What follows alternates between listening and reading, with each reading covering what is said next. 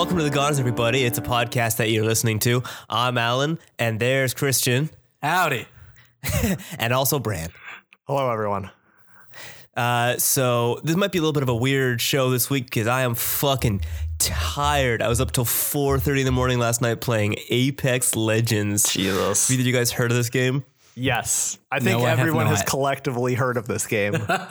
It's so fucking good, man. It's, it's a good one. It's a good game. Just like Good Dogs, there it is a good game.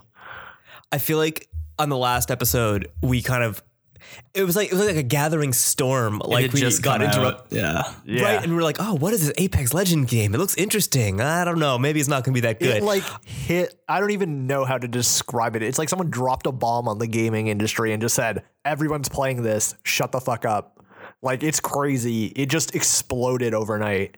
Like it's it, it was that nuts. night. When did it hit 25 mil? How many days later was it? Was it three week. days? It- it was a Oh, It was after a week. Within eight hours, it already had a million users, which it, it says something in itself. But it just it did keep just growing. It was fucking unbelievable to well, it watch was, it. yeah, happen. it was hitting milestone after milestone. It like, had like six hundred thousand people on watching it on Twitch, like combined, like all the channels, everybody's streaming. Like it was crazy. People are getting like huge numbers, just streaming it. It's it's nuts. Well, It's- and you had like the the partnered streamers, quote unquote, and they sort of they were they were the driving force behind it right at the beginning, I think. But then it, it sure. did effectively snowball. Not to take away credit from it, it came by the attention honestly. Uh, it's a very well good for game. sure because like the partnered streamers, uh, were there. Uh, they went the week before, uh, to Respawn to give like feedback about the game and stuff, and just to help give like more than you know a week. They've been playing it for a while, I think. Yeah, but uh, they Really? went. Everyone went Yeah. to like L.A. Oh, like for for that their- week yeah, before yeah. to just to get to see the final test on it. I guess maybe. So yeah, it, so there was a few groups of people. There was like a group of people, but like otherwise, it's just organically just exploded in a way I don't think anyone could have ex- expected. Alan, you've been playing it on the Xbox. How do you? Yep. How does it feel in the console? It's console? great. do It's think? it it kind of answers all the questions that Fortnite left dangling. Like I've been very positive about Fortnite, but I certainly stopped playing it because you know it's a little swimmy. It's a little. It doesn't feel the like the tightest experience. That's the word that you know? you two use, don't you? It's like I yeah, Liquid. I've, I really don't like the shooting in Fortnite. Fortnite, I feel like the bullets travel at like ten miles an hour, and I can just never quite get the hang of it. Like right when we were Yeah. playing it uh, pretty regularly with uh, with our group, uh, I was getting better and better, which is fine. Like obviously, my experience has changed over the course of me playing it, but it's still like I've had so much trouble just like getting it down with where with Apex it feels like a modern shooter. So you, Fuck yeah, it does. you just point you point and click and people die. It with some variants, of course, but like it feels like you there's no you don't need to learn how to shoot in Apex. You just shoot, which feels great. Yeah. Yeah, it's very. It was the my point of reference. I think we were talking about the other night was the sniping itself. Where when I pick up the sniper and I have the optics, it'll say, "Here's how many meters away they are." I don't have to fucking try and ballpark it or anything. And Yeah. then so you can see that running the the, the ticker on that one, and then Yeah. I see the pips right there on the reticle, and I think, okay, all right, easy. Yeah, no, that was super. Uh, we were playing just before we started recording the podcast, and I I had picked up. plans this week, dude. It didn't matter after that game out. yeah, we were playing right before, and just to go off that point, it was just you. I had the four to ten times digital threat for the the longbow, and you could just it just like here's how far this is here, and then I'm like lined it up, and it just like it was perfect. It's unlike PUBG where you had to zero, you had to manually zero. Which, to be fair, that game is supposed to be based more realistically, Yeah, it's a- obviously. yeah. That a realistic realistic game, game whatever you call about, is about to get an unrealistic fucking crossover, though. I don't know if the two of you saw that. Oh yeah, what's What? up? Resident Evil 2 X PUBG. What? I I didn't don't see maybe that. maybe it was maybe it was super fake, but I swear when I was Dropping was zombies on the map, or I think I was half asleep. I'm gonna I'm gonna search my brain. Apex, ah man, it's just so fucking Apex is so great. it's so I've fucking fun. it's there's like the communication system i think is what really if there's one Yeah. thing that Oh, really smart comms? stands out Yeah. all that is so good and i think it's something people have been asking about for a while a while it just to not to deal do away with like voice comms and have a good fundamental system of communication. I don't know about do away with voice comms, but it's it's always um more communication tools when you're playing, especially in a game like Fortnite, where you would often maybe you wouldn't have four people and you'd have Right. uh, a random or a fill, and it- you wouldn't really have a way to communicate with each other. Uh, effectively, so being able having the game allow do it for you, and then giving you those additional sort of options really makes it. They were saying uh, during development that they they would play internally games where nobody would use mics at all, and they would and rely entirely on the smart comms to, to play out these full length games just to see works, how it man. would feel. You can, you can do it. It's it's, It's not, not, as easy. as good as a mic, but yeah, yeah. I'd always, yeah. I'd always rather have a microphone, but uh, I mean, much like Red Dead Redemption, I really appreciate a game where there's a thank you button. Like, I yeah. love that. It prompts that just for it. makes me happy. like when we're playing, it'll What's be like, do you want to thank do you want to thank Brandon for you know calling this out for you? And I'll just hit H, and then the character will thank him. It's cute. It's great, man. Well, uh, speaking So of positive. that, it just they also with the with the ping system, all the communicate uh, all the characters communicate what they're doing with your squad, and they can hear it, which is so Yeah, fucking good.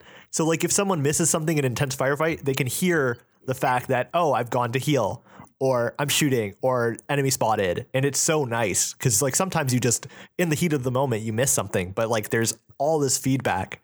Even the health bars, if you're shoot if your character a character on your team is shooting, it'll light up the the the health I bar. know, I love and that. That's like so nice So because really then you're quickly, like, right, right before we lose it, I'm just gonna I'm just gonna jump in here. So tomorrow, it's an update for PUBG Mobile.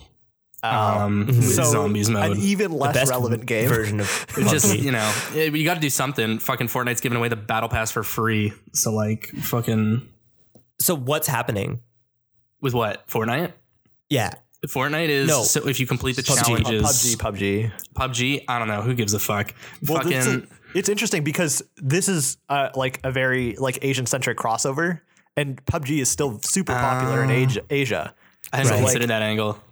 Yeah, it's yeah, it's one of those. It's because I'm not sure. Did we ever hear about Fortnite getting approved in China? Because I remember something about that, but It I never got approved for the Play Store. You still have to download it, I think. Well, no, from- that- It's not that, that it wasn't was- approved. They took it off. They Mm. specifically wanted to funnel money from the away from the Play Store to themselves. yeah. themselves. Well, which I they think just didn't pretty want to pay the tariffs or whatever. Yeah, it's not not a bad idea. Um, no, because I remember PUBG specifically getting uh, a, like a proper release in China, and that was like a well, big deal. was- it's probably the Tencent acquisition Yeah. or whatever, isn't it? yeah.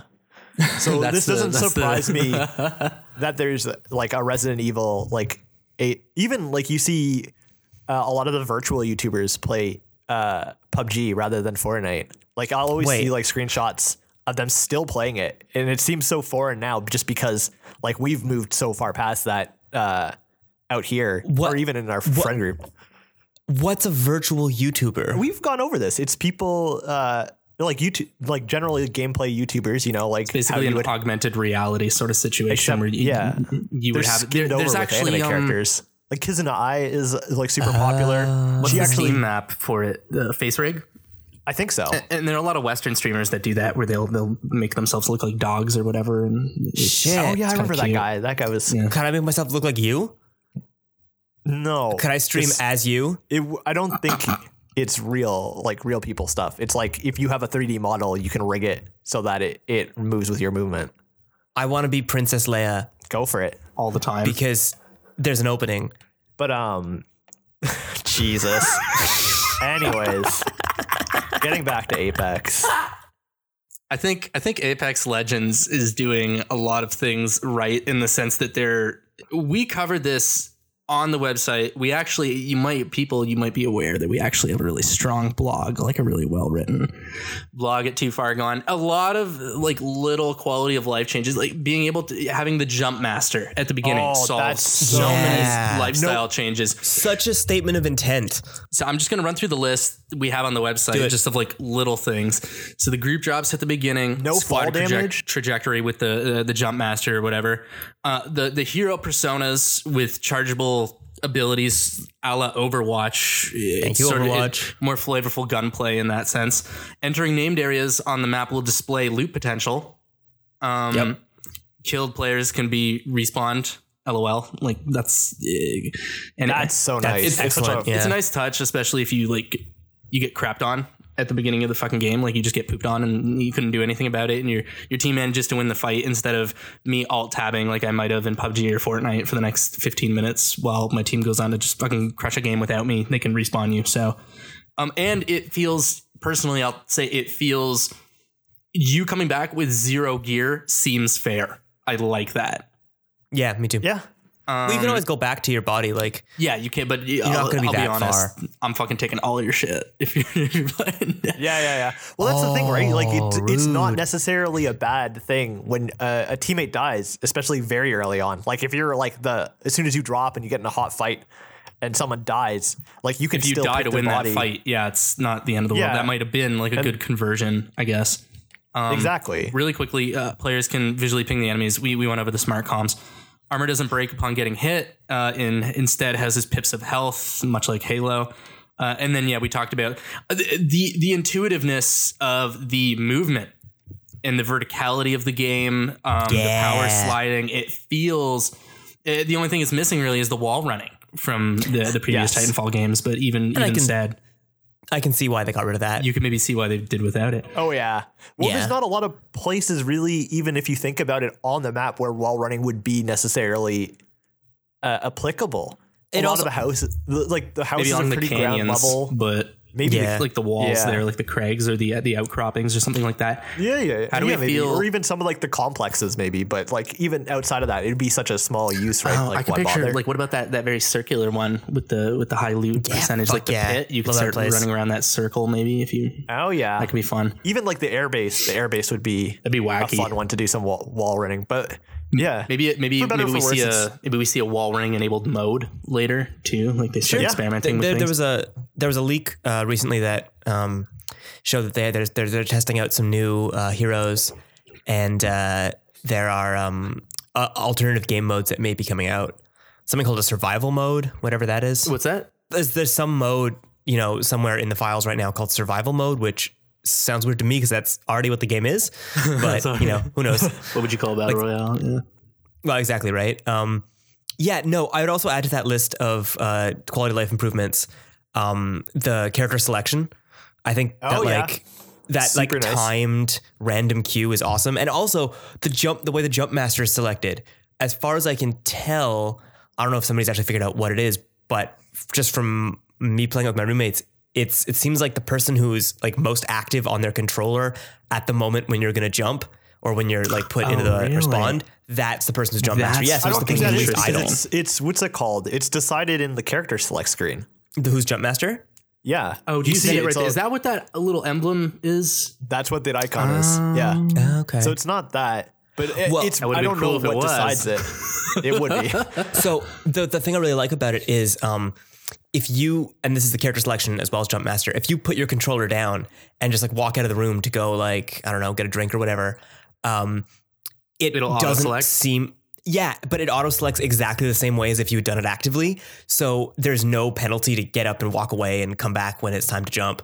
And every time I've done that, I've never been jump master. So somehow the game knows if I'm not there, and like Oh, that's interesting. um balances it for yeah, because I've gotten a lot of jump masters because I also thinking about it. I also select my characters immediately, but like that still doesn't explain. Like it's already decided when you get into the screen.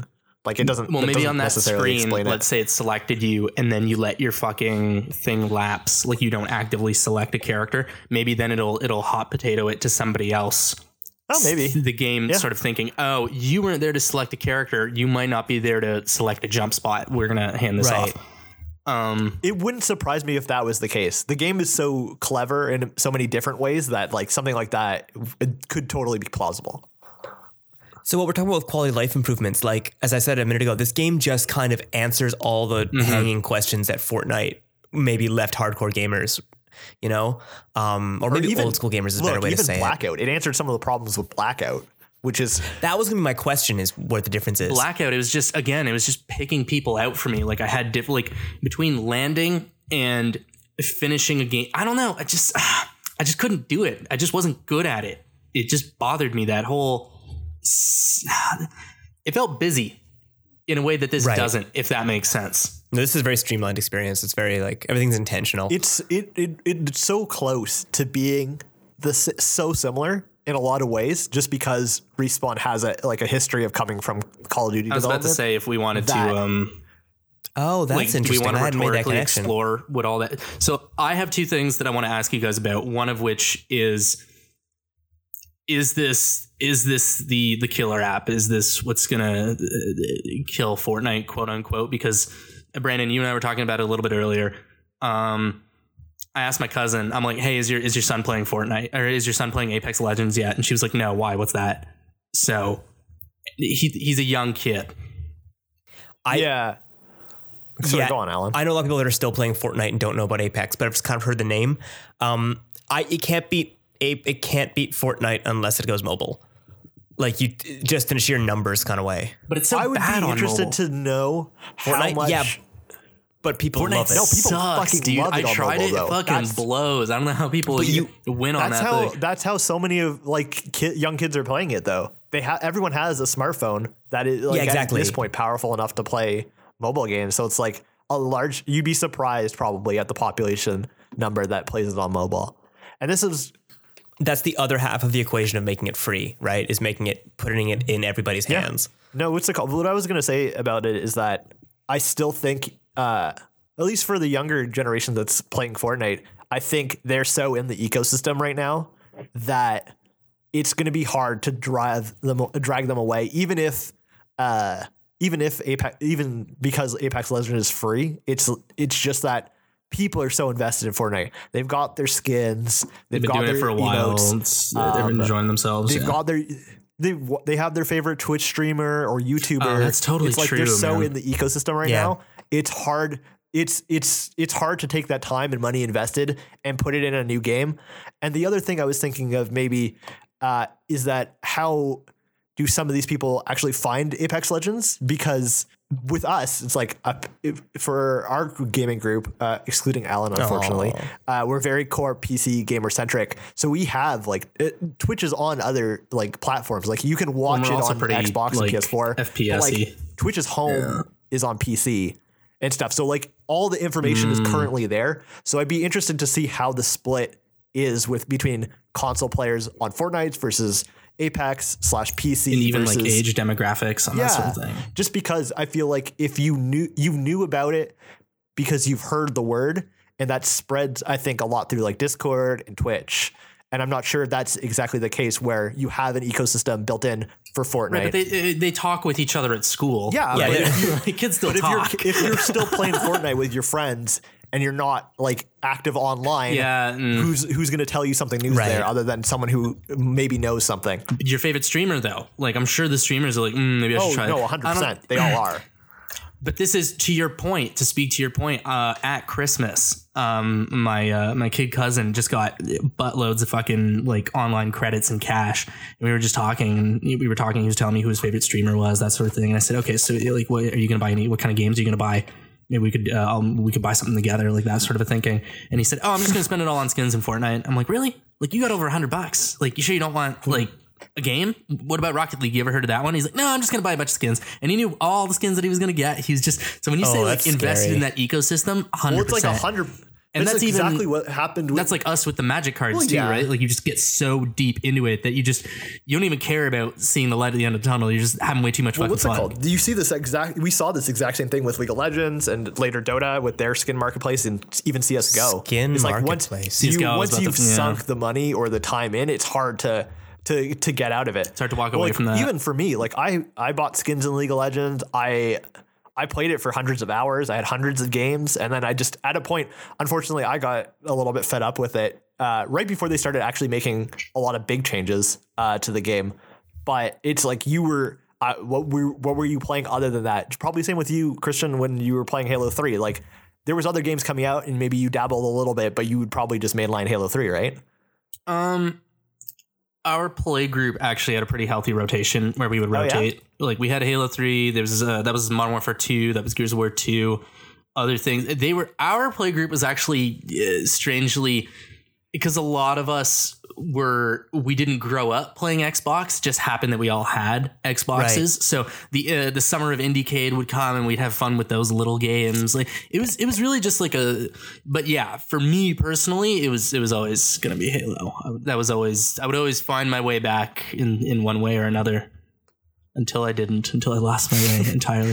Um, so, Well- uh, really quickly, just before, because should we discuss rhetorically what's been going on with Apex and EA and Infinity Ward, quote unquote? Because that's an interesting story as well. That I think we Well, got into it a little bit on the blog, and I think it's worth going over. Yeah. Um, I wouldn't mind just to sideline that for like just one more question. I was wondering yeah, who does everyone who's everyone's favorite character? Because I think that's a good way to end the segment. Because that's, yeah, uh, that's the it's- question. it- they're they're all interesting and unique, and they all have their different abilities, right? So who are you playing? Uh, currently, I'm playing. Um, oh shit, what's his name? My, my robot buddy with my grappling hook. Pathfinder. I'm playing grappling hook. like I'm playing the that grapple. shit is fucking awesome because it's you can just you can just like get these crazy angles on um another team that they won't be looking at looking for you from, and you can just totally fucking um surprise them, and that's that's it's really nice for me. I'm not I'm not the fastest uh reflex guy, so being able to give myself a second to regroup and you get, get the an speed angle, elsewhere. yeah, exactly, Yeah, it's awesome. I like that. No, he's the the robot's really fucking good as a movement character. I, I I don't know if I have a favorite, but I seem to win the majority of the games when I play Bloodhound. It feels like It's a fun one for sure. it's just so fucking you just fucking beast mode on, dog, and fucking just, everybody's red, and you're thinking, Well, oh, how do you? um, What's your what's your strategy with him? just fucking eat idiots for breakfast. I don't know. I don't. I'm I'm a support player for sure. Like I'm not a big fragger when I'm playing with uh, our play group on the uh, in the group chat. So uh, just being able to like with the comms and the support roles.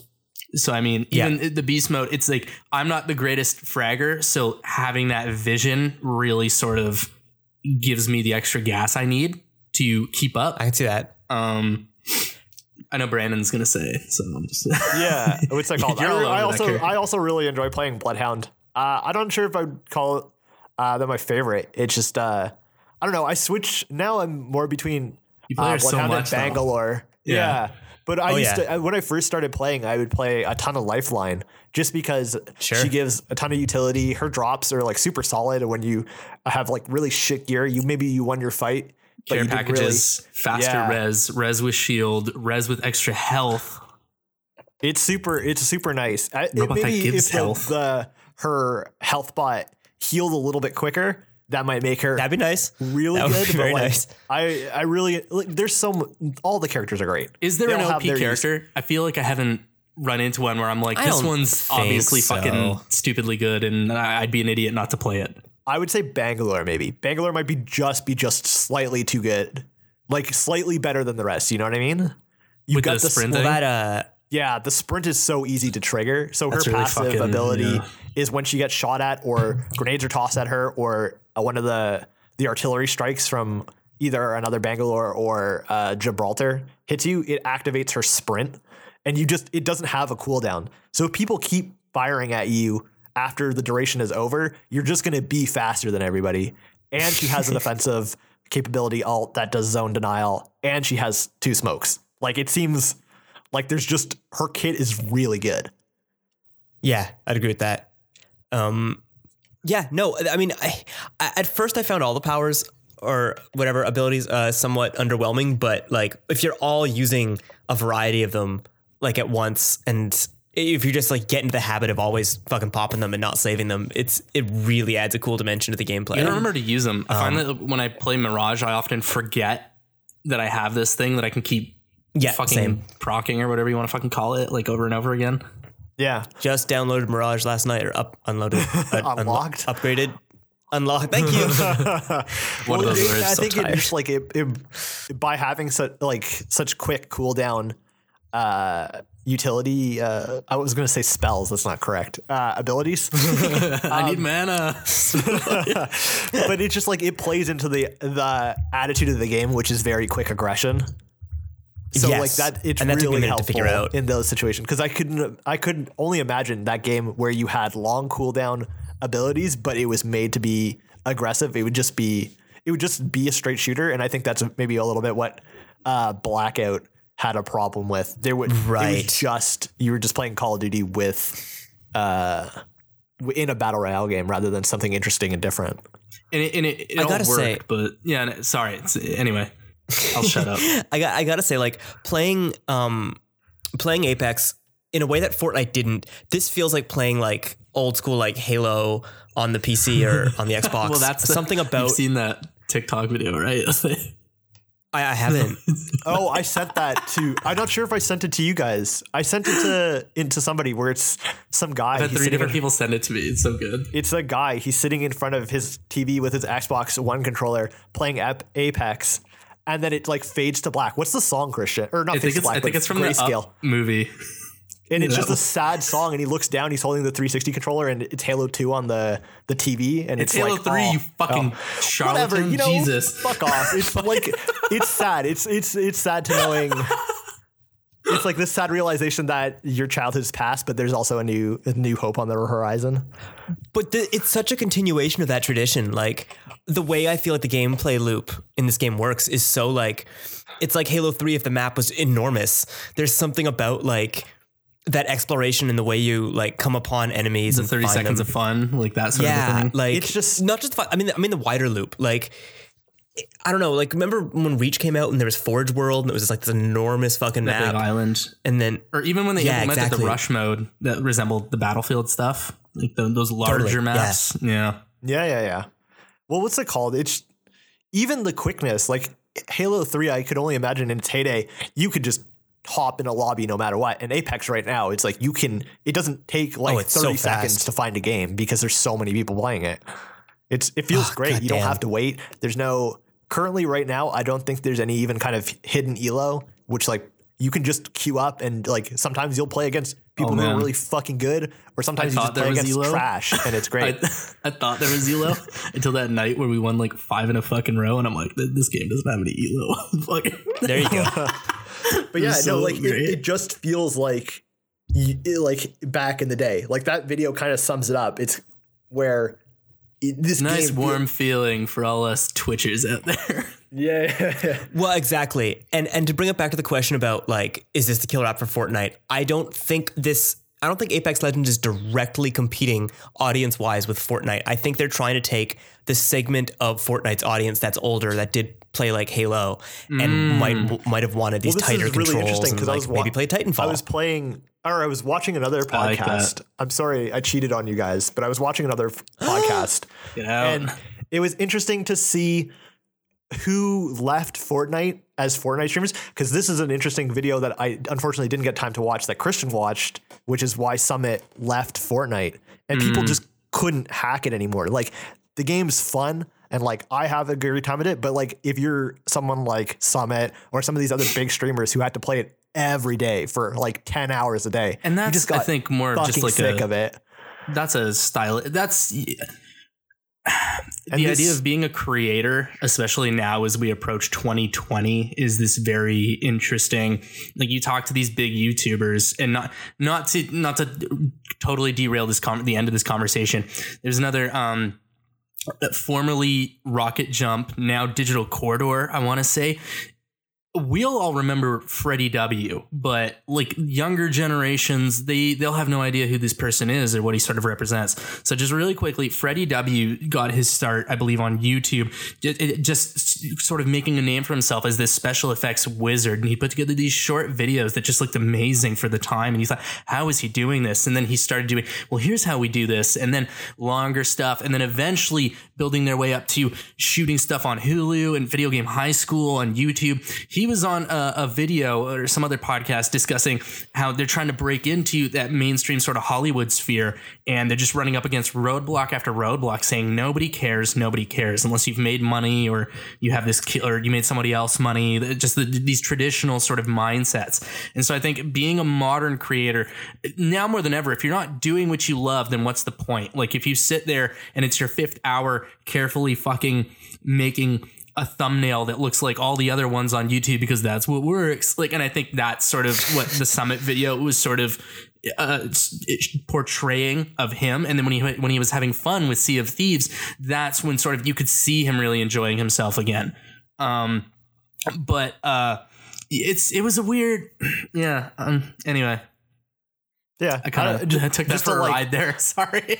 just to like wrap it up then i guess it's like you some of these pe- these creators and twitch streamers and stuff a lot of them come from different backgrounds of games but stayed on fortnite obviously because that's the where pop- the, the views are. Yeah, that's yeah you want to make money. Yeah, sort of thing. we we get a game where it's back to like the hard aiming style like you ha- if you're someone's aims better than you you're gonna you're gonna win right you know what i mean like it's not or- like sorry oh you can build oh you can do this. It's like Yeah, no, and like th- if, maybe you have better gear, but I think that's really refreshing because it it it puts you in a nice bracket where it's like I can either improve and get better at the game or there's no like there's no excuses. I guess it's like you either have to get good at this game or you're gonna lose. I think more so Right. more so on like a smaller scale than it is with Fortnite where there's a lot of factors to it. not only that, Not- it's only sixty players too in a lobby, so it's not a lot. Yeah. of, Oh, I love that. The breathing room is there, but in a different way. It's sort of it's sort of these balancing skills, it- which appropriately the the balance between if you're a creator or a streamer and you have you have the game that your audience knows you for, and then you have games that you maybe want to play or looking to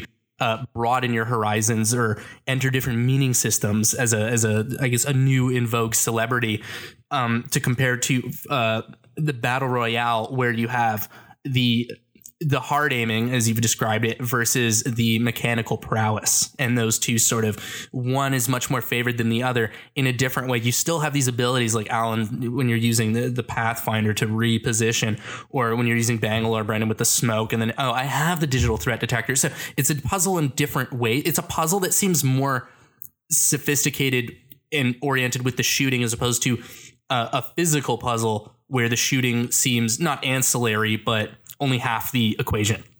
For sure, for sure. well, the other half, of course, is in Fortnite is is dancing. Of course. right? Hold on, before we before we jump into this, because I Oh, you I do want to. motherfucker. No, I know. Oh, it, was was a slick. segue. It's slick, but I'm slicker. So just really quickly, because I do want to plug the blog just a little bit because it was really well written. We have a little bit of coverage right when Apex was sort of hitting its apex. Um, just a little bit of a little bit of context, just because again, like we're a little bit older now. Um, You don't have to say that. The shooter unfortunately released alongside so this is of titanfall 2 the slick shooter was unfortunately released alongside very heavy hitters in late october after Battlefield 1, but before Infinite Warfare. At the time, the move was chalked up to EA Interference, a publisher known for angling, acquiring, and subsequently shutting down studios, ready to gobble up another one. Recent whispers have surfaced that paint a different picture, one of ego, suggesting that the release date was deliberately chosen to compete against the impending Call of Duty title. After that, was with nasty public divorce from Activision, Infinity Ward, after built having this is uh, Zampella and West of uh, Respawn. Now just Zampella. I think Frank West departed. Um, after a nasty public divorce from Activision, after building, after helping build a keystone franchise into a multi-billion-dollar industry giant, one can only smirk at the defiant conceit of naming the rival IP Titanfall, a sequel whose release date was the stuff of Showdown, making for an interesting narrative. If nothing else, Black Ops 4 is currently rocking about 6,000 viewers on Twitch. So, it- just as context, Respawn, it's not, they've been making these games for years. They're the ones that popularized the Call of Duty franchise. A lot of people, I don't know, I don't know. Do you think people know that? Or like, am I just, are we Yeah. just going to wind up cutting this? No, that's that's that's well known. I don't know. Sometimes, sometimes you, it's interesting though because like you sometimes you don't know the pedigrees behind some of these studios. There's like obviously you have like the big names and stuff you you recognize from either other you're listening to podcasts or you're reading the like gaming news. But like sometimes if you didn't grow up playing some of these games, you just don't know that maybe Respawn was part of. Well, I'm just, yeah, I'm thinking of, Well, the- that's why they're part called of, Respawn, uh, right? Activision all those years ago. No, I mean that is like that's 100%. leg- what the name. Like yeah. Well, and then you Um, feel like the, calling it Titanfall, the fucking game, like give me a break. But fucking, um, even even the Never DNA made that of connection like you just know who popularized Call of Duty or let but when when younger people pick up a controller, I don't know if you're gonna know. Like right away, we think, oh, Modern Warfare did that. That's the Call of Right. Duty interface on the joypad. But when you pick up a controller these days, it, there's just a popularized control scheme. yeah, yeah, no, that's that's the thing with with with pop culture in general is that you'll have like you know you, know what's in front of you right? Like you might not know who invented the cool thing that you love and but you just know who took it and that, that it's theirs now right? Like you might not know who invented the cool shooting mechanics in titanfall. Like you don't know that call of duty made them. You just know that titanfall's bringing them to you. this is going. it's almost like I know where this is going. it's almost like this is like a 10 minute segue. It's almost like if someone did a cool dance they might not tell you they ripped it off from somebody else. They this they're just the guy dancing for you not that there's anything else we can talk What, about like what that could you Well, that's how you make money by stealing, right? Yeah. What could you possibly That's be talking about? to make one might even say appropriating Ooh, that's a good one. So yeah, if you haven't caught on, This is, you're, if you you're getting better at this shit. if you haven't you caught know. on, we're talking obviously about the lawsuits against Fortnite and Epic Games, uh, taking And this is a discussion that we've had already on the podcast, but recently uh, more details have surfaced. There's a really good Waypoint article that came out. I'm going to scour my soul for who wrote Ah, it because have it up here credit right where in front of credit's me. due. You have it? It's Yussef Ah. Cole. Uh, an excellent piece. If you have a chance to go read it, it's called Fortnite's appropriation issue isn't about copyright law, it's about ethics and solid, super solid piece. Uh, very almost academic in, in a lot of ways. It feels like some of the articles uh, I would read in university for some of my history papers, just uh, breaking Totally. down what's going on as well as having scholarly uh, sc- quotes from scholarly sources just talking about uh, how over time uh, Yeah, in really. popular I- culture I, never thought I'd see a bell hook citation on fucking on a video game. Yeah. that was. It's- I was like, okay, all right. but the the crux of the article is that we uh, popular culture has a long uh, a long history of taking uh, uh, motes of black culture uh, from dances to music to what have you and uh, and taking it away uh, from the creator's blackness to uh, another source to make it more palatable for uh, quote unquote a wider audience. And I think they they really hit the nail on the head with this one. Uh, Christian, if you wanted to build off that, I know you had a, lot to think about on this one. Well, it's I it's a very well written article. I don't know if I would 100% I'm not going to say that it isn't a copyright issue or a legal issue. I think it is. I think it's both. Yeah, Um in very different but important ways. Um it's just I don't know what happens even even if we're all in agreement that yeah this is wrong because we were talking about so the we were talking about the legally um they weren't allowed to the dance uh, the fresh prince dance wasn't good enough because it wasn't choreographed it was sort of like they were riffing it was ad-libbing it wasn't or ad-libbing, complex rather. enough i believe was Yeah, the issue so- What's that- sorry, is what? that like it was so I, w- so what happened was uh, Alfonso Ribeiro, who played Carlton on Fresh Prince, if you're ancient like me, like us. um, he had he had this his the one fun where you just Carlton realize we're dance. old? no, man, I realized We- that we- ten no, years that's- ago. We're, we're past that point. yeah, dog. Like, um, anyway, so uh, he Alfonso Ribeiro was one of many artists uh, suing Epic, I guess, uh, over appropriation of of his dance. Um, the Carlton dance was denied its copyright uh, claim um, last week. A few days ago. Yeah, Yeah, on Friday. Not, not even that long ago when we were recording this podcast. um, yeah, it was on like the 18th. No No, dates. the 18th. No It's dates. The 15th. Yeah, exactly. uh, recently. Anyway, um, and the Carlton dance was denied a copyright because it's only like three or four steps, implying that a copyrightable dance would have to be like long, longer, like a song length or something like that. Who knows? Yeah, what it was like, it's what. So the reason why American copyright law is like this is because it didn't want to people to be able to copyright a fundamental portion of dance and then stop creativity from ever blooming again by saying like, oh, if someone uh, copyrights the pirouette for a ballet, it's like you can't Exactly. It's stopping people from doing stuff like that, and what it's like a, this issue now is is are some of the obviously com, uh, according to like the American Copyright Code, uh, the Carlton isn't complicated enough. But if it were to be a longer form choreographed piece in some way, it would be Which is- considered to be copyrightable. Which is total bullshit because I remember it was right when I had started playing Fortnite, and then I thought, oh my fucking god, that's the fucking Carlton Fresh Prince dance. Take my money. I didn't have to fucking think yeah. twice about it. Not because it of. eh, so regardless of how complex or not, that it was so immediately recognizable to me. It was so identifiable 100%. to me in a way where I was like, I instantly I'm transported back to waiting for the bus to go to high school, eating my fucking bullshit breakfast, watching Fresh Prince, ready to go to school. Like I'm instantly, it just takes me back Oh, there. 100%. As soon as, what's it called? As soon as I saw it, same reaction. Yeah, so, like- I saw it in the store and I was like, oh, holy shit, that's the Carlton. Because Now- everybody, everybody from our generation knows what that dance is. Now, here's an interesting thing about that, right? So, what you guys are saying is that you love the Carlton dance emote because it reminds you of Carlton, not because it's a dope dance. Correct. So, 100%. does Yes. that not imply that what you're reacting to is your love of the Fresh Prince show, and as such, the the content creator that's that that you're really reacting to isn't in fact Alfonso Ribeiro because he could have done anything. What you what you're reacting to is NBC and their Fresh Prince product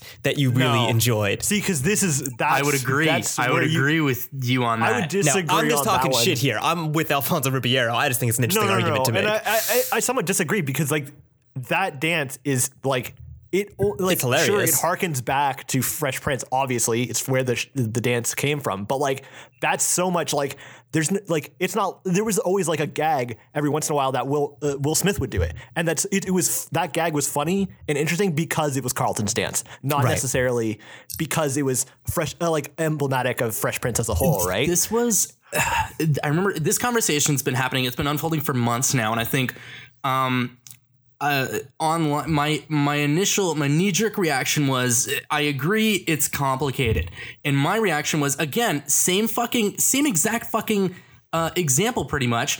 Um, the laser shark, you can use it as a glider, and I thought, oh, I love Austin Powers. I'm gonna buy the laser shark. Like again, just Right. shut up, take my money. So who gets money for that? So Epic's taking my money, but like creative genealogy, DNA. Okay, so let's uh, let's peel back the layers on this one. So I'm giving money to Fortnite. Who owns um is it Universal Pictures? I don't know who the fuck made the um the Austin Powers movie. Whoever. Um is it fucking uh, Mike Myers for delivering the line? Is it the writer that wrote the line?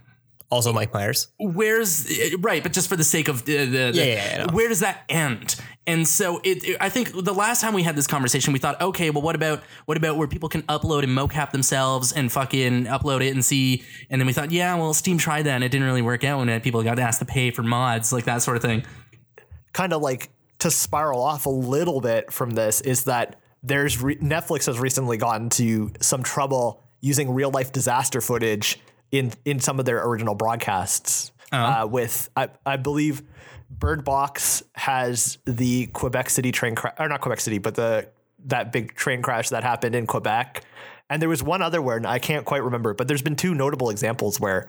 Uh, uh, and I don't did they even get know in trouble this has because it was a real life event or because somebody Uh, I owns think that it was footage a little bit of column A, a little bit of column yeah. B, because all of the wording from all the articles uh, I read about those were the fact that it seemed like people spotted it out immediately. Obviously, I guess if you've watched the news, you could you probably distinguish uh, some of these uh, the footage. It was on quite a bit during the time, but like it would be can seen as like ins- insensitive, insensitive to use like a real disaster where people and families uh, were affected by it to use it as in a thing that wasn't a documentary style kind of piece of media where it was exploring or like having a reason behind it other than it being like uh, interesting footage in a in a kind of uh, morose kind of look at it. You know what I mean? so that's just it's just a matter of uh, poor taste or I context believe I so. guess Yeah. So what is that? So that's tough too, though. It's like okay, so I guess it's hard when there are obvious like you, you you have ideas of tact and discretion and diplomacy as a creator, but then as a good creator, you're gonna want to subvert norms and you're gonna want to you know satirize and parody and do all these things that like undercut uh, you know uh, popular normative media and in doing that that's what remix culture allows you to do right so i guess it's very And that's what I was going to bring it back to. Yeah, we don't want sampling to go away. We like remix culture. Yeah. Right. And what we don't like is somebody like I think who is it? I think Taylor Swift has this legal team that just like devours anybody. That that she's trademarked a couple words, and they just I'm afraid to say them out loud. Well, this is Yeah, the listen, thing. I want to get taken down. Don't say like this was the whole orange thing juice with, or whatever with it is that she Scrolls owns. and Saga with King and uh, Bethesda. They they were they had like these crazy lawsuits over the trademark of uh, words being in titles, and it's like it's coming down to a point where it's like, where can you be creative in a sense where people own the thing, which I think is the other side of this argument. It's like, well, if these if no one can enjoy these because everything is copyrighted, it's like it's hard to make the argument, or at least in a sense, it's hard to get some uh, thought on the idea. If everyone keeps copyrighting all of their things, nobody will be able to to to build up from Create. No, just to, well, like the cliche is that like uh art it, what, what is it? Uh, uh bad artists borrow and good artists steal. Like cliches about r- making art are always about like this communal con- conversation we're all having and that every every work is just kind of another statement in this collective kind of um pool of ideas. And I, I think what we're coming up against is it's just very hard to reconcile that kind of communal um, property with uh, capitalism in general, right? Like, or when the community is the world, like they're going to be bound to people that either they're not going to agree with you or they're gonna they're gonna come after you. Well, I Um, think this is also where the Waypoint article we talked about at the beginning of this conversation uh, really like nails it.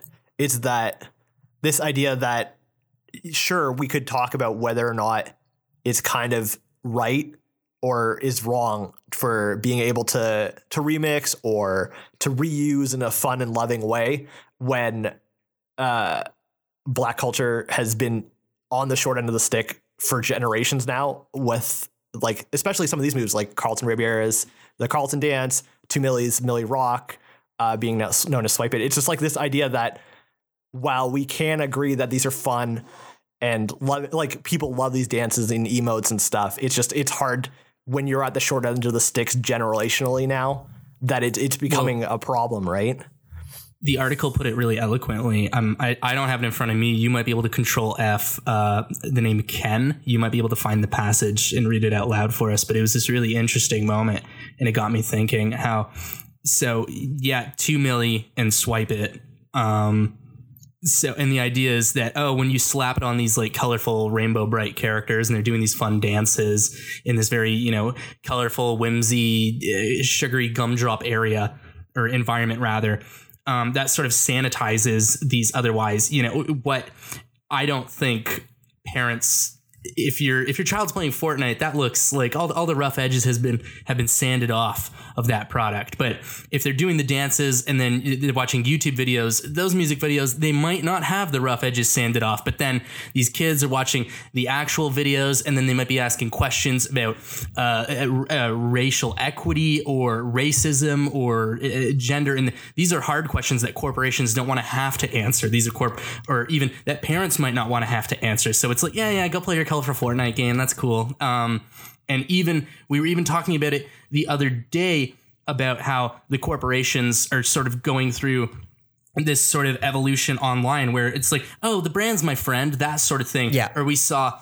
conveniently during the uh, like mental health awareness like uh, here in Canada we have Bell Let's Talk and that uh, that's a little bit more people seem to be a little bit more okay with that but within a week there was also like these brand names brand names and they were saying oh man I just can't take it anymore and then other brands be like oh I'm here for you Yeah, dog I like that saw sort of that. thing It's like, and it, it was very it was Yeah, it was that was strange and it was weird where. Like we're used to being in anime and video games we're used to verified accounts flirting with each other.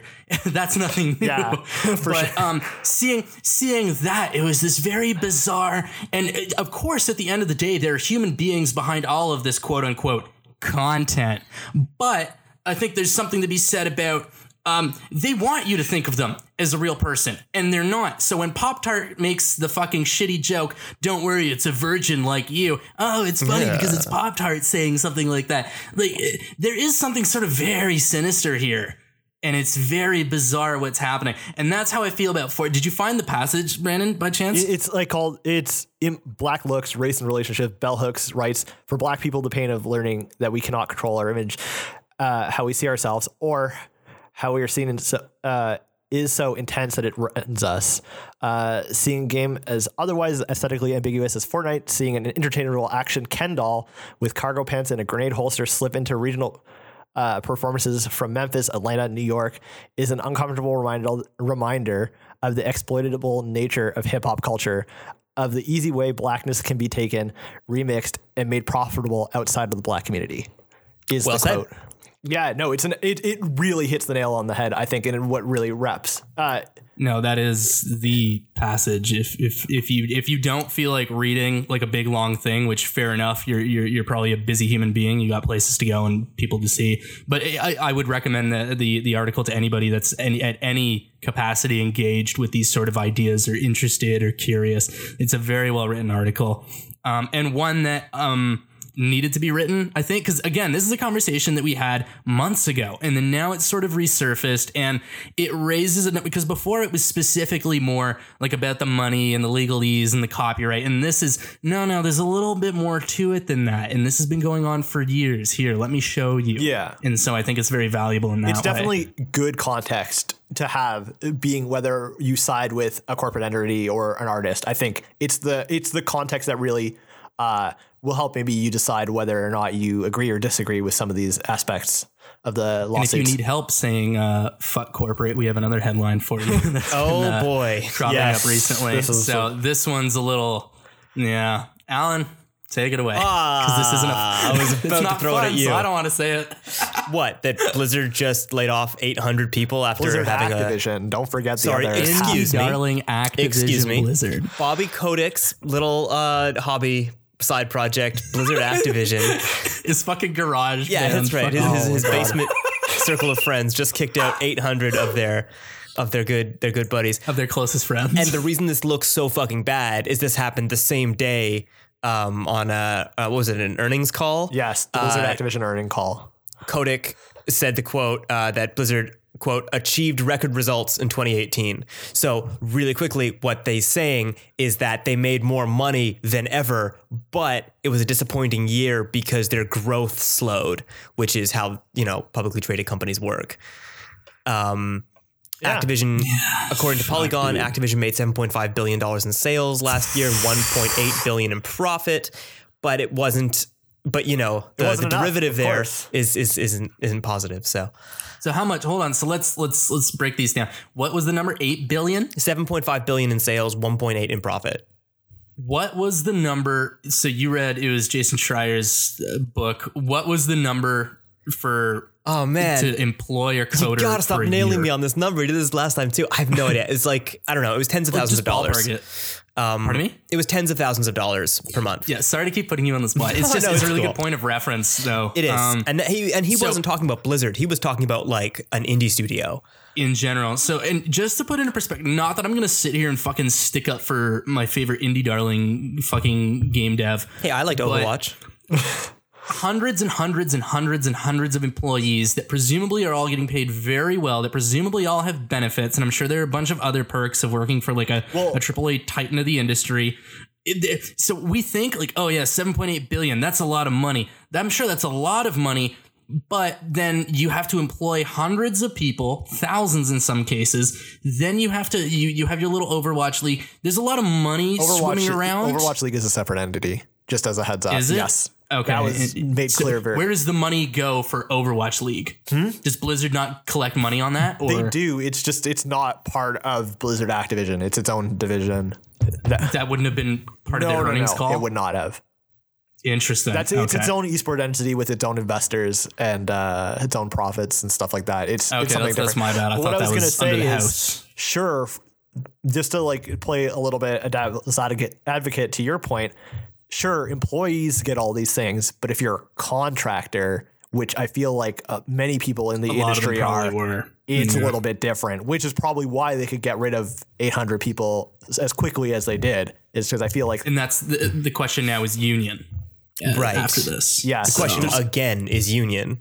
yeah, we had this conversation around E3 with Bethesda. We had this conversation around October with uh, Rockstar. Yes, it This conversation keeps recurring. So Yes, yeah, and it's, it's it's just I don't know. I th- a lot of people are pushing for this now, not just people in the game dev industry, but also uh, you see it in the news headlines as well from uh, certain reporters, which I think it, it, I think it's coming to the point where people are finally starting to recognize that games and the games industry aren't just the big names like Bobby Kotick or um, the Bethesda guy, fuck Todd Howard. And stuff like that. It's not just these huge names anymore. Sure, they're like if you think of a company and you think of like Elder Scrolls, you think of Todd Howard by Skyrim, whatever. The memes there, but you, people are starting to recognize maybe as they've grown older and as they enter the workforce themselves and enter corporate culture that there are there are cogs to the machine, and it's not just maybe a Hideo Kojima who like wizards his way to making a video game. You know what I mean? Yeah. It, I, I don't know. It's it's a tough time, and I, our obviously our thoughts go out to everybody who is fired. It's not a great day when 800 people get laid off, right? Yeah, it's, it's obviously not a super fun headline. As somebody that's pretty poor, like I'm marginally sympathetic. Like I can, I understand what it must feel like to fucking you get laid off, your future's like completely up in the air. That's a very, it's got to, it's it's got to be a fucking shitty fucking feeling. Um, I mean, I also I don't know. I'm super poor, so yeah, I mean, as someone who also has been laid off this month uh, from a cheese store, um, you know, like it, it, it sucks. It, it, yeah, I don't know. Um, Blizzard is having a fucking weird year. Like, Well, they're pivoting to mobile. That's what's fucking happening. They're Yes. just they're doing what these other companies. They're doing what uh, Konami did, where it's like, oh, this is where the I- money is. oof. Fuck all Oh, these I other things. That's a harsh. I wouldn't call it read. what Konami did. what Konami did was they left the video game industry. Um, Not entirely. uh, No, pretty but- entirely. they left a skeleton Doesn't crew. Yu-Gi-Oh still have video games? I mean, yeah, and they also put out Metal Gear Survive, but like they Yeah, pivoted go. their major franchises to they make pachinko mobile machines. Games. They make pachinko games. They Yeah. make games. But uh, well, I mean, what's what's Blizzard gonna do? So they have their little, they have their fucking turnkey batting cage coin operated Overwatch. Well, this is the interesting thing. Then they have is- the fucking Diablo Immortal, and then what else did they? have? Nothing. Clearly, they don't give a fuck about StarCraft. They've offloaded that one. Warcraft again. They just seem to be sort of like the, their legacy titles. They're just sort of like pruning and keeping alive because it's probably just easy sources of revenue. Very quickly, they seem to be becoming very hands off and just we're just going to take the money. well, what's it called? Uh, one of the interesting things to come out of this uh, whole earnings calls is that Blizzard doesn't have anything coming in 2019. on the horizon Right. or in the pipeline. Yes, so there's really. nothing, Yeah. no major releases coming out in 2019 for Blizzard, which I think is pretty shocking, uh, especially since there has been a lot of talk about Diablo, uh, the newest uh, Diablo 4, right around BlizzCon, obviously before the whole mix up with that Diablo Immortal, but it it seems like this is not a good year to rest on your laurels for Blizzard. And they And fucking got rid of Bungie. That's over. Yep. Oh right. So that that could have been something to point to and been like, oh no, we're still in the game. And it's like, no, they packed up and left, dog. well, that's also like a sign, right? Because Bungie has done this before. Bungie jumped ship with uh, Microsoft when they felt like they weren't being supported, or um, th- I mean, that, that's a They real seem to have a canary in the coal mine. for this sort of when to get the fuck out. Exactly. Um, and Yeah. I, I gotta say, I gotta kind of issue a mea culpa here. Well, maybe not mea culpa. I didn't fire these people, but like, um, I came out kind of against the um, backlash against uh, uh, um, Immortal, um, Diablo Immortal. Backlash to the backlash. Yeah. I was part of the, the re-backlash, double backlash, um, and I I would I it, look I they look like they were right when they said this is Blizzard like giving up on us and kind of transitioning away from caring about its products. I said that was an overreaction, and yet here we are, right, with nothing on the slate for the rest of the year. It was a mobile game, dude. Like, are you fucking kidding me? Like, Diablo is one of those like hardcore fucking. I'm only marginally invested in any of it, but fucking. And that's I, I want to clarify. Like, a lot of fucking people got fired. Like, I'm I'm sympathetic to that fucking happening. Like, it's it's not fun when you get fucking fired, and you know maybe you have a wife and kids, or you know like a family, and you have hopes and dreams. Obviously, you're a oh, human fucking being. sounds nice. I'm just personally, I'm just so far removed from anybody making any sort of salary that has any sort of job security to speak of. You're a content that I creator. just, it's yeah, sure. Uh, anyway, we dancing- don't have to get into what we create here at too far. Yeah. Anyway, Excellent uh, audio content. yes. And Beautiful audio content. Well man. written uh, headlines. Beautifully for- written. Hey, could we just take a minute? using the use the word "you're" wrong twice and then editing it wrong again. You know that kind We of take a great minute content. to pat ourselves on the back. Let's just take a minute to say, everyone here at Too Far Gone just wants to say, uh, you're welcome. You're welcome, everybody. yes, for all the, the hard work we do. we, we're we're really we're really we're really killing it this year.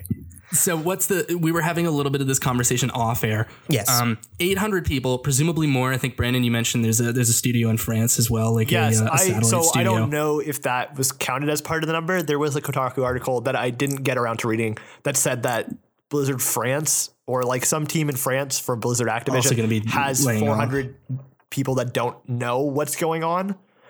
So let's call it a thousand. Let's let's let's round up to a thousand, and then let's say how many of those people. Presumably, if you worked for Activision Blizzard, you're pretty fucking good at what you do. How many of those people do you think are going to be able to like land safely somewhere else? Because like, there's a lot of money in video games. It's the most profitable fucking industry on the planet. One of them.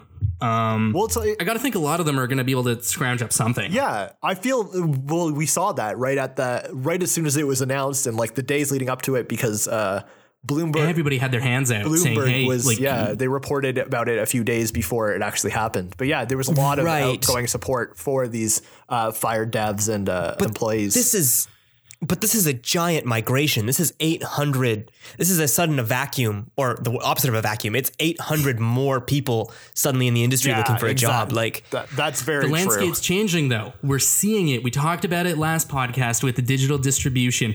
Things are fucking changing. Yeah, I guess in a sense, but like 800 people in a specialty industry seems a lot of people. especially when some of these uh, people are like maybe they're concept artists, maybe they're 3D modeling. It's it's it's like people. Uh, companies have have, a way of streamlining it. So after development, Yeah. so we have all these great games that have a long lifespan now because of uh, their popularity, because of new content. Oh, Shit. But because what of happens when you make the long tail game and Oh, then the game comes fuck, out? Do you need all those people anymore? yeah, exactly. I never thought of that, That angle. which is sucks. which is to the point now. it's like dude. we have these jobs. People did reach out to give these people these employees that got fired jobs, but like, how many of them are going to Epic? Maybe five or ten.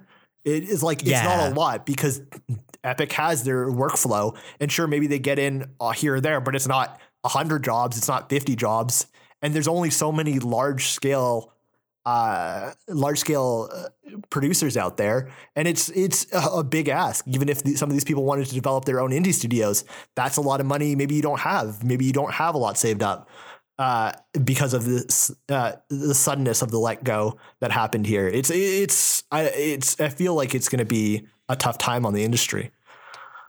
it's it's a tough time in general. Like this Blizzard is one of a couple companies that's just having a real bad year. I feel like we're hearing a lot of stories like this. Like no, they're having a good year, dude. Had- Didn't you see that earnings call? no, they're having a very it, bad, extremely profitable year. Yeah. It, it's it. That's but, funny. Like between you got, you got Blizzard, um, Steam's getting their shit destroyed by Epic, fucking EA, um, EA, Telltale falling until apart. E EA, Apex, until Apex launched, EA was I, I think pretty f- fucking fucked this year. Well, we, we didn't even talk about fucking Anthem came out. Oh, oh, yeah. Well, yeah. We Why didn't would even we? talk about it. What's there to say?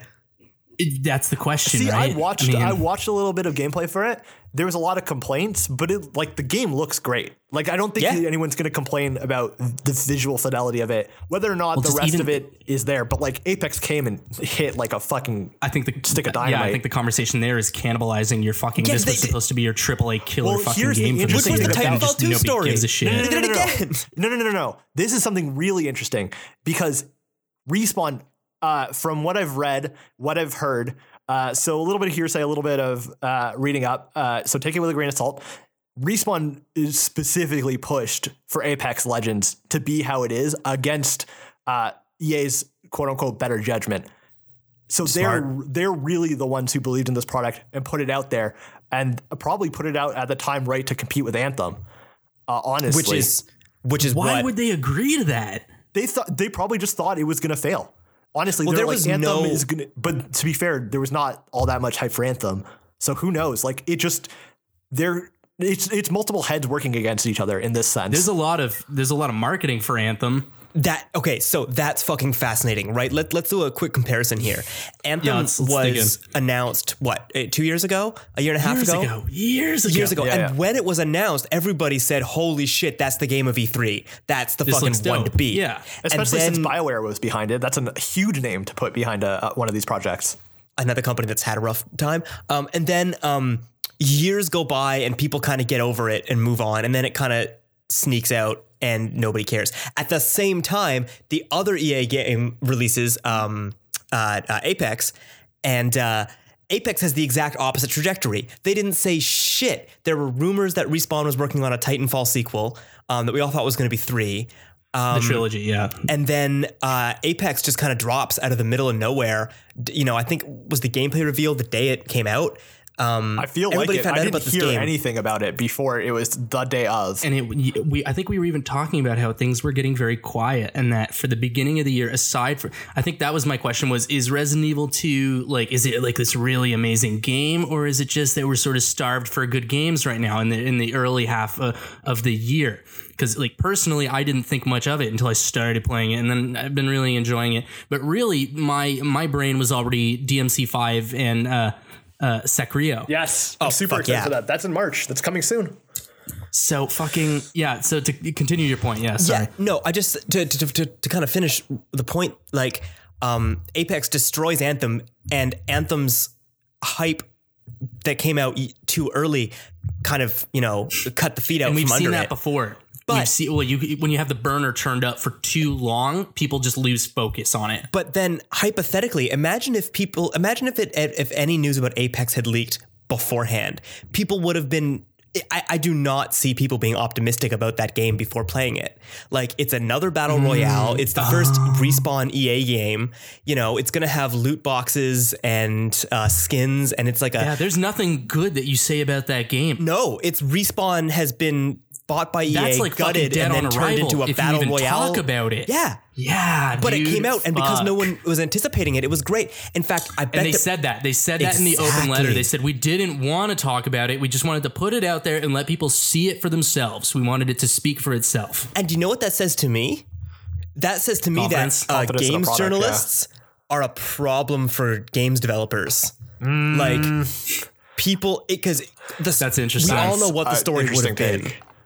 Take. Um, so, guy, we're the bad guys. No. We did it. I- we I don't think are that's Not responsible too for far Blizzard gone. Too far fired. gone is not the bad guys. I want to be very don't clear think about no, no, this. we got Rebel Cell. necessarily the Rebel Cell. Too far gone is dangerous. Too far gone. Your mother wouldn't want you to listen to Too Far Gone. I would. I would. When you're reading too far gone, ladies and gents, you better have like a work safe I- tab. Like, right, you better have your homework. You better be wearing sunglasses, Heisenberg hat. We all are. wearing wearing a big lids hat. I Like one of would those like to big take five panel. some umbrage with what Alan said about Most people do. Most people do. Bridgeway. with the fact that a g- a game journalism is somehow the fault of uh, the downfall of games because they Oh, publicize I'm, it. okay. Hey, I didn't say that. no, but- that's okay, what yeah. you implied, and it, it's it's an interesting thing because it's not necessary. I heard you say it. I heard you say that. Uh, I heard you use the word gamer. Fucking games journalists are getting me on my own show. Look, anyways, I'm just saying a lot of these, like these coverage, this idea of like too much coverage or whatever comes straight from the publishers.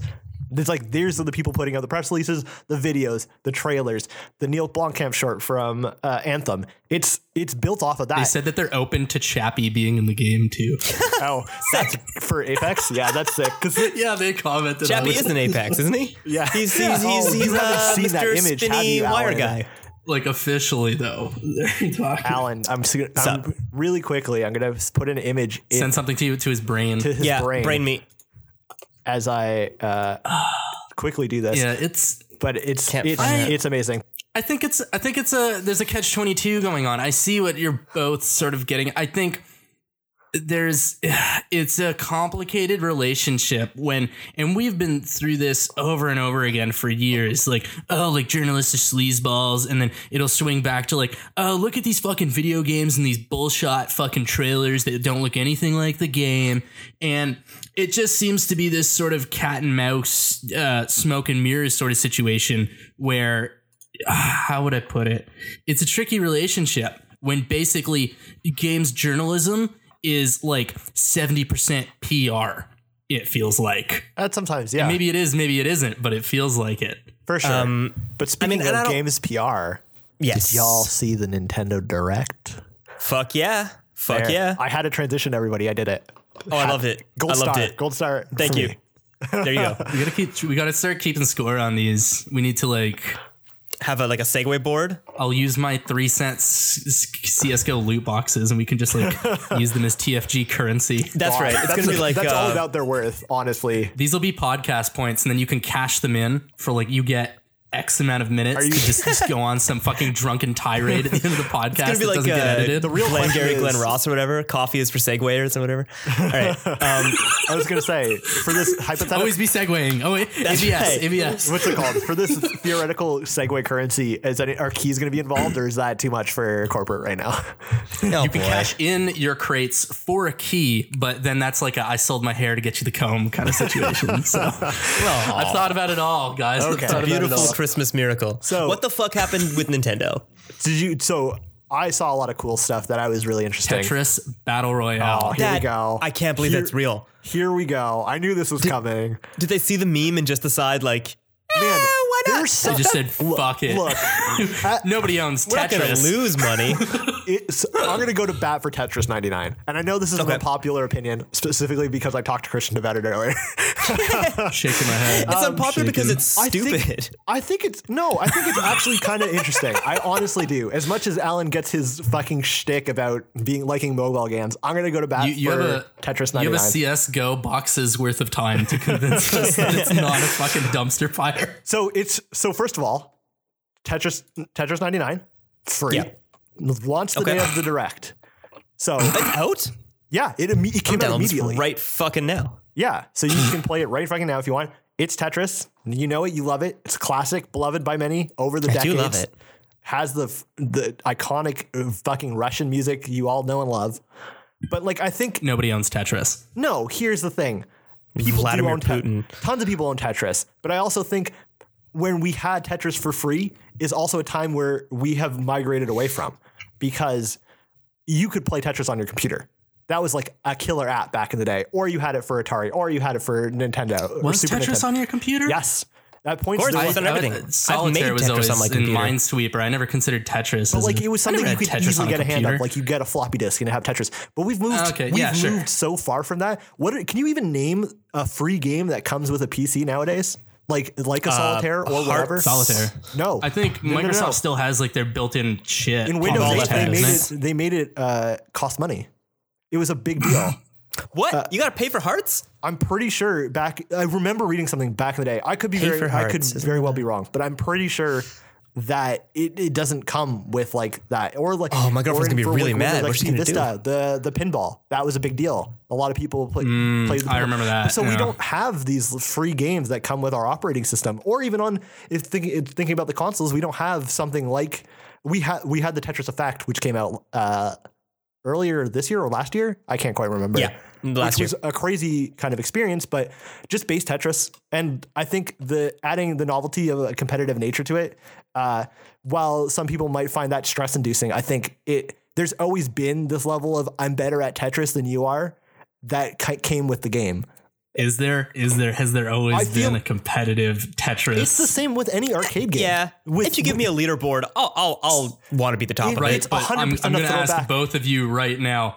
Do either of you give a fuck how good at Tetris you are? As No, long as I'm better than you. I also don't give a fuck about being the best at Street Fighter, but there's a huge scene for competitive Street Fighter. And Catherine, for example, has had a competitive scene. Who the fuck cares about competitive Catherine? Nobody really. That's but amazing. But, but that's but that's the thing. There Oh, is right. People did. There was a competitive scene for Tetris. yeah, exactly. So there's there's obviously a competitive scene for Tetris. There was like a a big event for it last year. It was streamed on Twitch, the World Championships for Tetris, and it was wild to watch. Like, and it's always interesting when you see games done quick as well. Games done quick always, every once in a while has a Tetris race or something, and it's just the wildest shit. It's just so crazy to watch because it's so fast and so insane.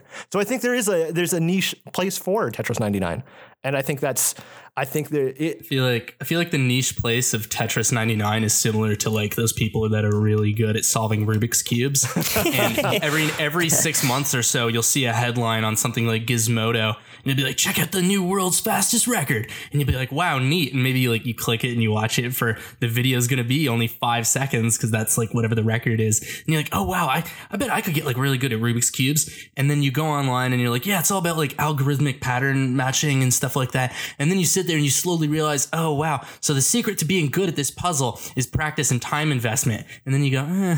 and then you don't think about it again until somebody breaks the record. I feel like that's what Tetris sort of represents with Well- this battle royale novelty. So like I just like tried to download it on my phone and then I realized it's a it's not a phone game. I don't think Tetris exists. Oh, Switch. Okay, maybe on the Switch. I don't think Tetris exists on it. Like no one's gonna sit down at their Xbox or the computer and boot up fucking Tetris, right? Like Tetris will can fight. Why, when Fortnite and Apex are for free, why, why the fuck? this Well, exactly. free, but yes, go on. Like I put That's what I'm saying though. I put like two hours a day into my Sudoku app on my phone, and I could see Tetris taking over that space. But like, I don't know, man. I mean, it's cool. There's no problem with it, but I think Tetris Effect is maybe a cooler kind of direction to take Tetris. Sure, Not that it's either I'll- or. I don't know. I just think there's a space for it, and I think, at, especially when not everyone's out there playing shooters, which Sure. is the big thing. I think there's a there's a fun way to incorporate the battle royale kind of. Uh, Tell you what, I, I think you're a dummy, and I'm gonna download it, and we'll see how I feel in a week. I I'm gonna you're gonna download it and beat because you both your fucking being scores. lost. Maybe I do. Maybe I do. Maybe Sure, maybe I just welcome some joy into my life for a change. Maybe we'll all, yeah, right. Like maybe I can see a week from now or two weeks from now us recording another podcast and being like, "Yeah, I played All three, let's just get really fucking into it. yeah, right. Like Tetris is a dope fucking game, and Man, like there's a reason why it's still around. It's still it's, it's still Because a it's free. Well, yes, but it's I also was- Nobody owns it's a it. classic. I was um to pivot a little bit. I was uh, surprised by the announcement of Super Mario Maker 2. Yeah, that's a really cool announcement. I like missed the very beginning portions of expect the direct, yeah. but like it, obviously it was all over Twitter and stuff like that. The big thing everyone's saying is now with sliding. Apparently, they didn't have sliding on slopes in uh, Mario Maker 1. That's Oh, cool. You know, well, that's there's cool. like a crazy scene. Like speaking of like calling back to awesome games on a quick for Tetris, like uh, they have they had like speedrunning categories where they would make custom levels for the speedrunners Mm-hmm. to go through, and that's that's always like a cool scene. The creative side of it. Well, um, Mario Maker seems like it's a really good tool for actual like indie game developers. Um, I've definitely seen some really cool uh, Mario Maker maps made by um, Derek Yu, who made Spelunky. And um, a couple uh, weeks ago, um, I was playing Celeste a lot, right? And that was kind of the game I was doing. Um, they, uh, the people who made Celeste, cut their teeth um, making Mario Maker levels. And if you play Celeste, you can totally. It has a very Mario Maker community feel to it in in the way the difficulty works, and like the kind of skills it it um highlights. So and it is a learned design skill. I think I remember reading forever ago that um I think the the Super Mario game for the DS, the one where it was just an abundance of coins, and that was sort of the theme for that one. Um, I remember reading something about how new uh, new hires from Nintendo they would have to get um they would get initiated. It was a three week crash course called Super Mario School, and they would get taught all of these these things. I guess about how Oh, to that sounds how to build and how to design. It was it was an interesting idea. I wanna like, to take me, that crash course. I think, oh yeah, you know, Super Mario, but I, oh, somebody does have to make that, doesn't it? And like, there are good levels and bad levels, and you can see the difference in how they play, how they feel. So yeah, it's very interesting. I didn't expect to see Mario Maker two either. Yeah, it's only no- been like three and a half years since uh, Mario Maker One. That's um short Oh, tail yeah. for Nintendo. Anyways, uh, just to keep going, uh, as we are getting close to the end of our podcast, Came out just to run down September some of these- eleventh, twenty fifteen. Yeah.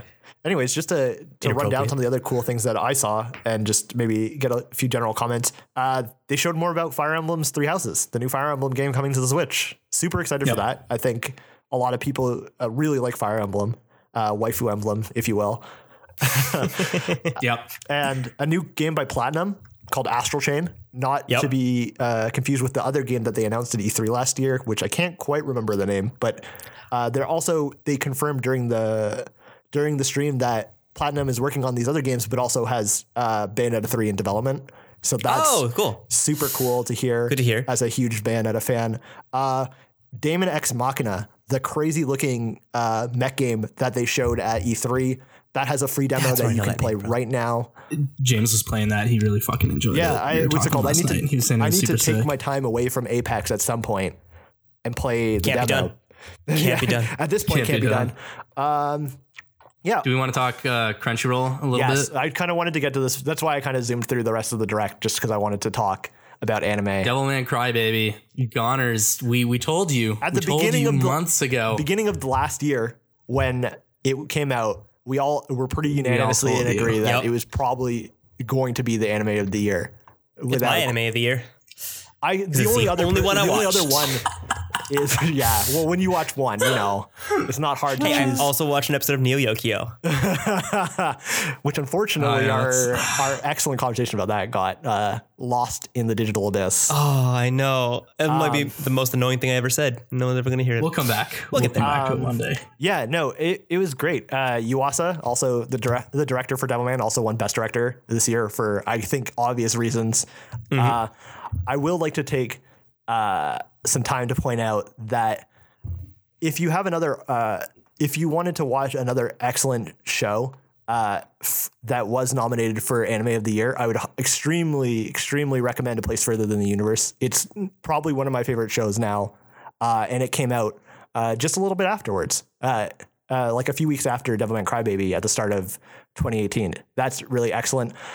The other big piece of news that came out of uh, the Crunchyroll Awards this year is that My Hero Academia season three and uh, the movie, uh, its movie, uh, Two Heroes, did really well. They swept a lot of the awards, which I think, as a person who really liked uh, My Hero uh, season three, like I, I ended up recommending it as one of the top five It was one of your picks. one of my top five shows for the year. But like, there are some really hard, I think, bad choices that the community has made. Because a lot of this is not only is pa- is it panel nominated, which is great, I think, but the community gets the vote on in the final say on some of these categories. And I think the community, I don't understand how you could give Devilman Crybaby the best anime of the year and not give Ryo the best villain.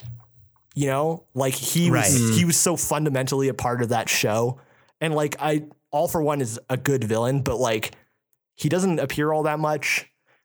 It, all things considered, and there's like one big fight scene, which I think best fight scene that that was uh, won by my hero as well, and I think that's well deserved. But like, there's just some choices Cool I category. think the c- community has made that I don't disagree with. Also, I'm like, not to make this like my own like nitpick segment of it, but whoever fucking Kiss of Death, I Darling in the Franxx had to win an award this year, I think, just for the fact that people liked it, even though I I think it's a a pretty uh Goner's certified opinion that we didn't enjoy it after a certain point.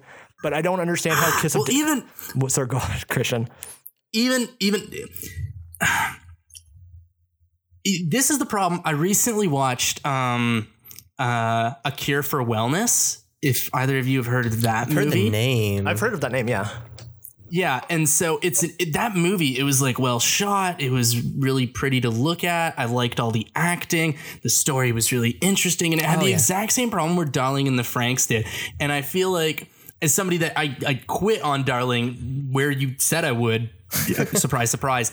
But the issue is, and I think this is an issue that we're we're gonna see more and more over the years with writing specifically.